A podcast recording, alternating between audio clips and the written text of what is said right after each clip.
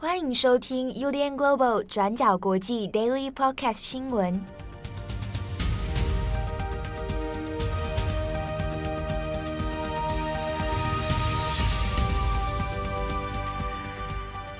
Hello，大家好，欢迎收听 UDN Global 转角国际 Daily Podcast 新闻，我是编辑七号。今天的 Daily Podcast 新闻我们比较晚录哦，所以今天的节目呢，来陪大家下班。好，那主要也是因为今天编辑部手忙脚乱，事情太多。通常我们在连假前啊，啊、所有的事情都会挤在这一天啊，一一口气爆发。那刚好我们这礼拜偏偏事情特别多。那一方面有这个办公室要搬迁的问题，另一方面呢，书展又要来了啊，我们还有一些采访活动要进行哦。哇，所以今天真的是一个头两个大。好，那各自编辑呢也在忙着自己的事情哦。不过所幸我们大家。这个身体都还算蛮健康的啊，这话是不是不能说太满了？好，总之祝福大家一起这个平安保重哦。好，我们今天 Daily Podcast 新闻，呃，主要会来讲一条各大外媒今天都在报的哈，我相信各位应该都有看到了，就是强尼戴普跟安柏赫德的这个官司哦，一审宣判。在讲这个事情之前呢，可能大家有的人。读者或者听友会想说啊，这个事情有什么关乎大众利益吗？有需要特别讲吗？哎，的确哦，作为一个新闻编辑，虽然有嗯若有似无的有在 follow 这个案件，那其实过去转角国际在重磅广播，我们在二零二零年的时候也有针对这一题有讲过这个当初强尼戴普跟太阳报之间的诉讼啊，说他是殴妻者嘛，wife beater 啊，当时那个事情延烧的时候，我们有做了一个专题来谈论哦。那后来这个司法的案件的过程当中，到现在这个强尼戴普跟安柏赫德的诽谤官司哦，那其实转角国际没有特别针对这个一来一往的内容哦来讨论哦，大家应该有看到我们在 Daily 或者在这个我们的文章上面几乎没有相关的文字，那主要原因考量就是希望等到一审判决之后，我们再来看看要怎么来处理哦。那当然，其中一个考量也是说，诶，这是否啊关乎一些社会大众利益？那另外是，它的确，它也造成了社会舆论上面很大的风波。那各大外媒，哦，我们讲的是新闻媒体哦，正规的新闻媒体，其实对这件事情仍然是有不少讨论的。所以呢，这个一审判决出来之后，我们今天 Daily 稍微来跟大家谈一下各大媒体怎么看待这个事情，他们提出了哪些观点。那这些观点呢，也提供大家参考。无论你是不是有 follow 这一条案件哦，我相信有一些这个听友啊，可能先前应该都有在看到的各大媒体啊，都有在讲两边两造的律师、两造的证人哦，他们的交锋。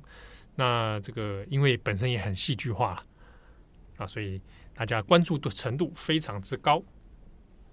那这边我们今天的 Daily Podcast 节目稍微转一下，我们去看正统新闻人。在这个事情上面提出了哪些想法？好，那首先我们还是先来回到这个官司哦，是在六月一号的时候呢，判决出炉。那这个主要是针对是在维吉尼亚州的法院哦。那当时这个官司呢，是强尼戴普指控安柏赫德说谎，然后还有诽谤哦，损害名誉等等啊这些主张。那最后法官是认定说安柏赫德的确是存在恶意，所以判赔一千零三十五万美元。啊，那这也是蛮多的。那安柏赫德自己有反诉，哦、啊，反诉这个强尼戴普。那这反诉的三项主张之中呢，有两项都被陪审团否决了。那只有一项，这个对强尼戴普律师的控诉成立。那强尼戴普针对这一个控诉呢，他必须要再赔安柏赫德两百万美元。好，那我们把时间再往前提一点。当初这个事情哦，二零一八年的时候，《太阳报》英国的《太阳报》。就因为说这个强尼戴普是殴妻者嘛，wife beater 打妻子的人，打太太的人啊。那后来二零二零年的时候有控告《太阳报》，不过当时强尼戴普就败诉了。这一段故事的详情可以参考一下转角国际的这个重磅广播。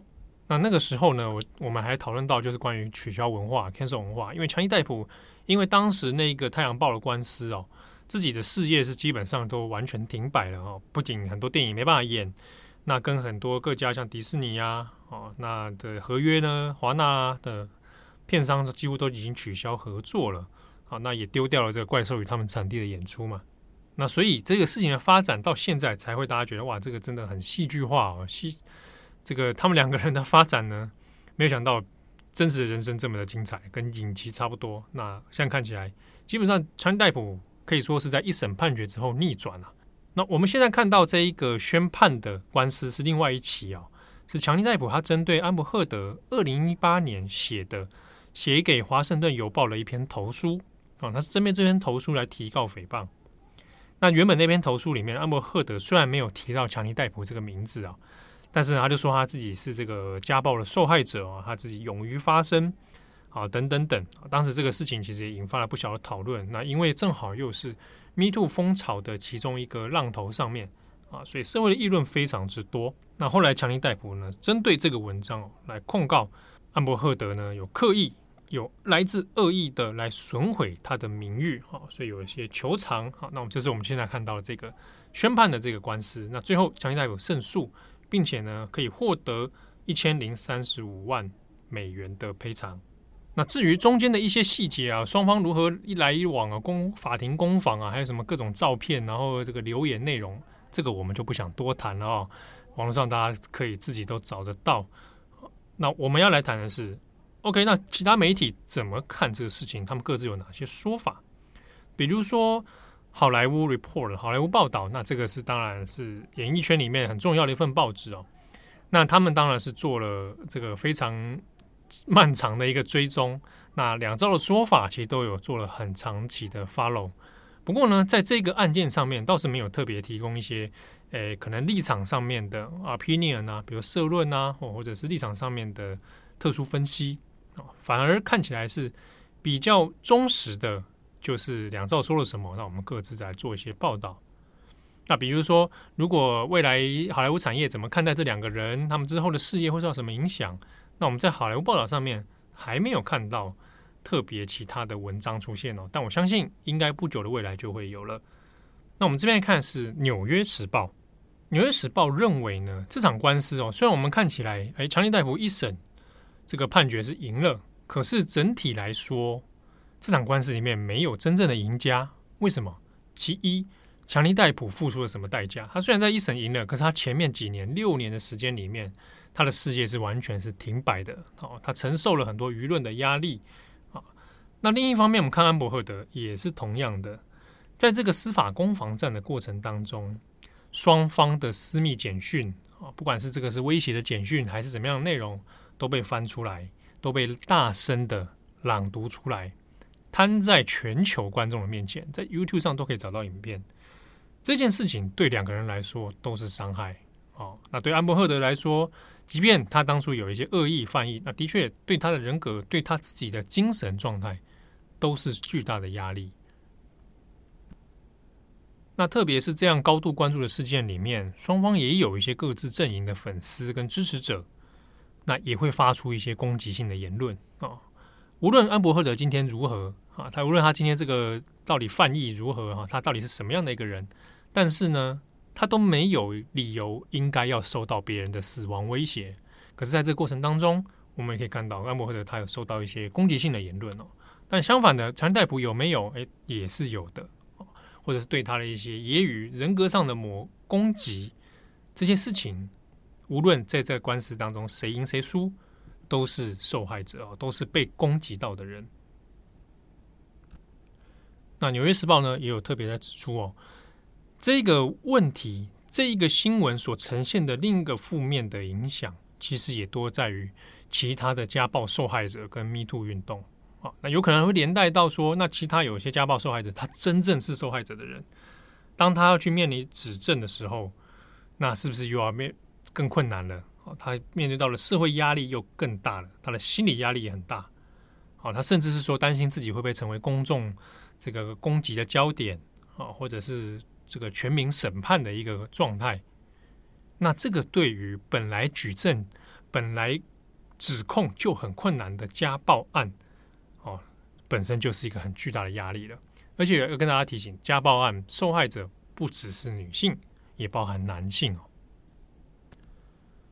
所以呢，如果另外看美国的媒体 NPR，他也有引述一些讨论哦，讲到说新闻背后可能带来的社会效应，比如说家暴受害者，他很难去伸张他的问题。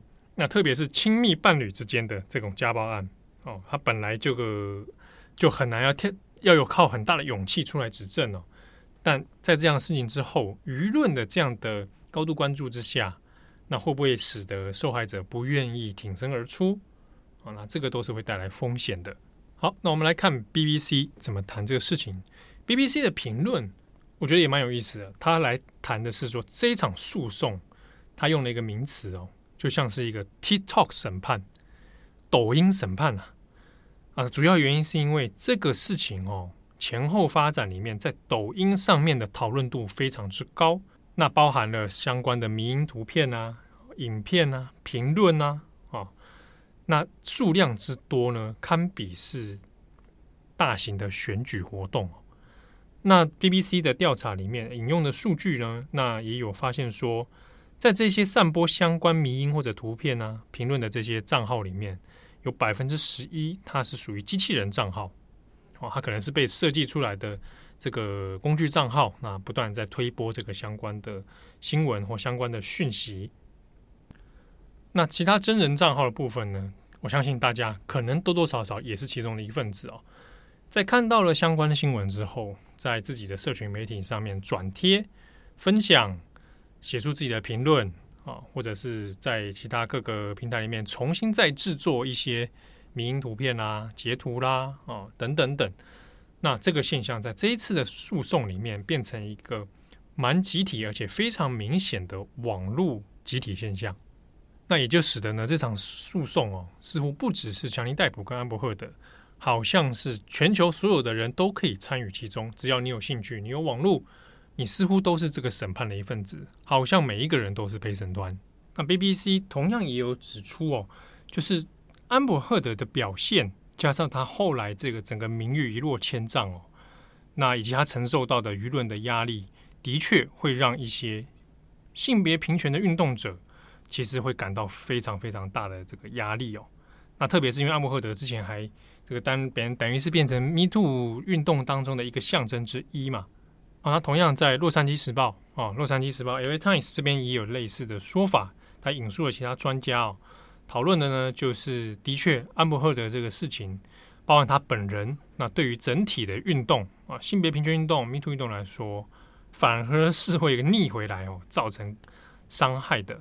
那不仅是理念上面可能停滞，那甚至是运动的推进哦，那都会遇到一些阻碍。好，那当然这些说法里面有没有存在一些盲点？那其实也是有的哦。比如说，对于性别平权运动来说，那阿摩赫德是不是能够代表所有的运动？那这个当然是不行哦。哦，我们可以用同样的例子来看过去的黑人民权运动。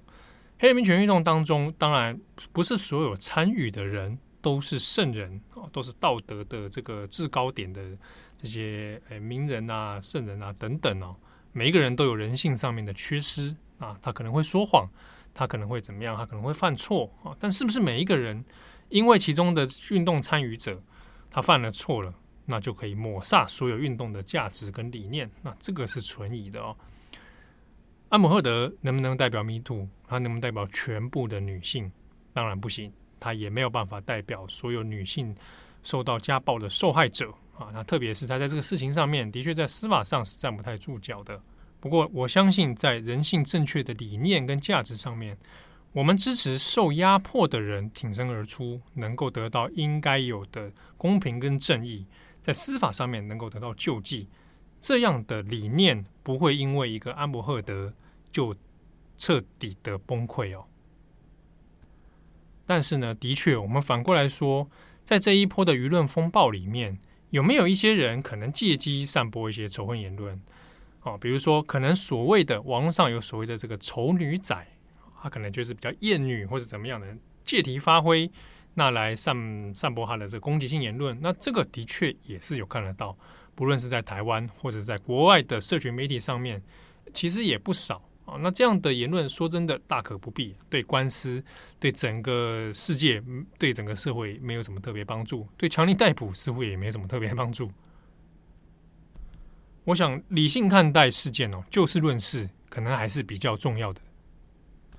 那么大家在看这个新闻的时候，或许也可以思考一件事情哦。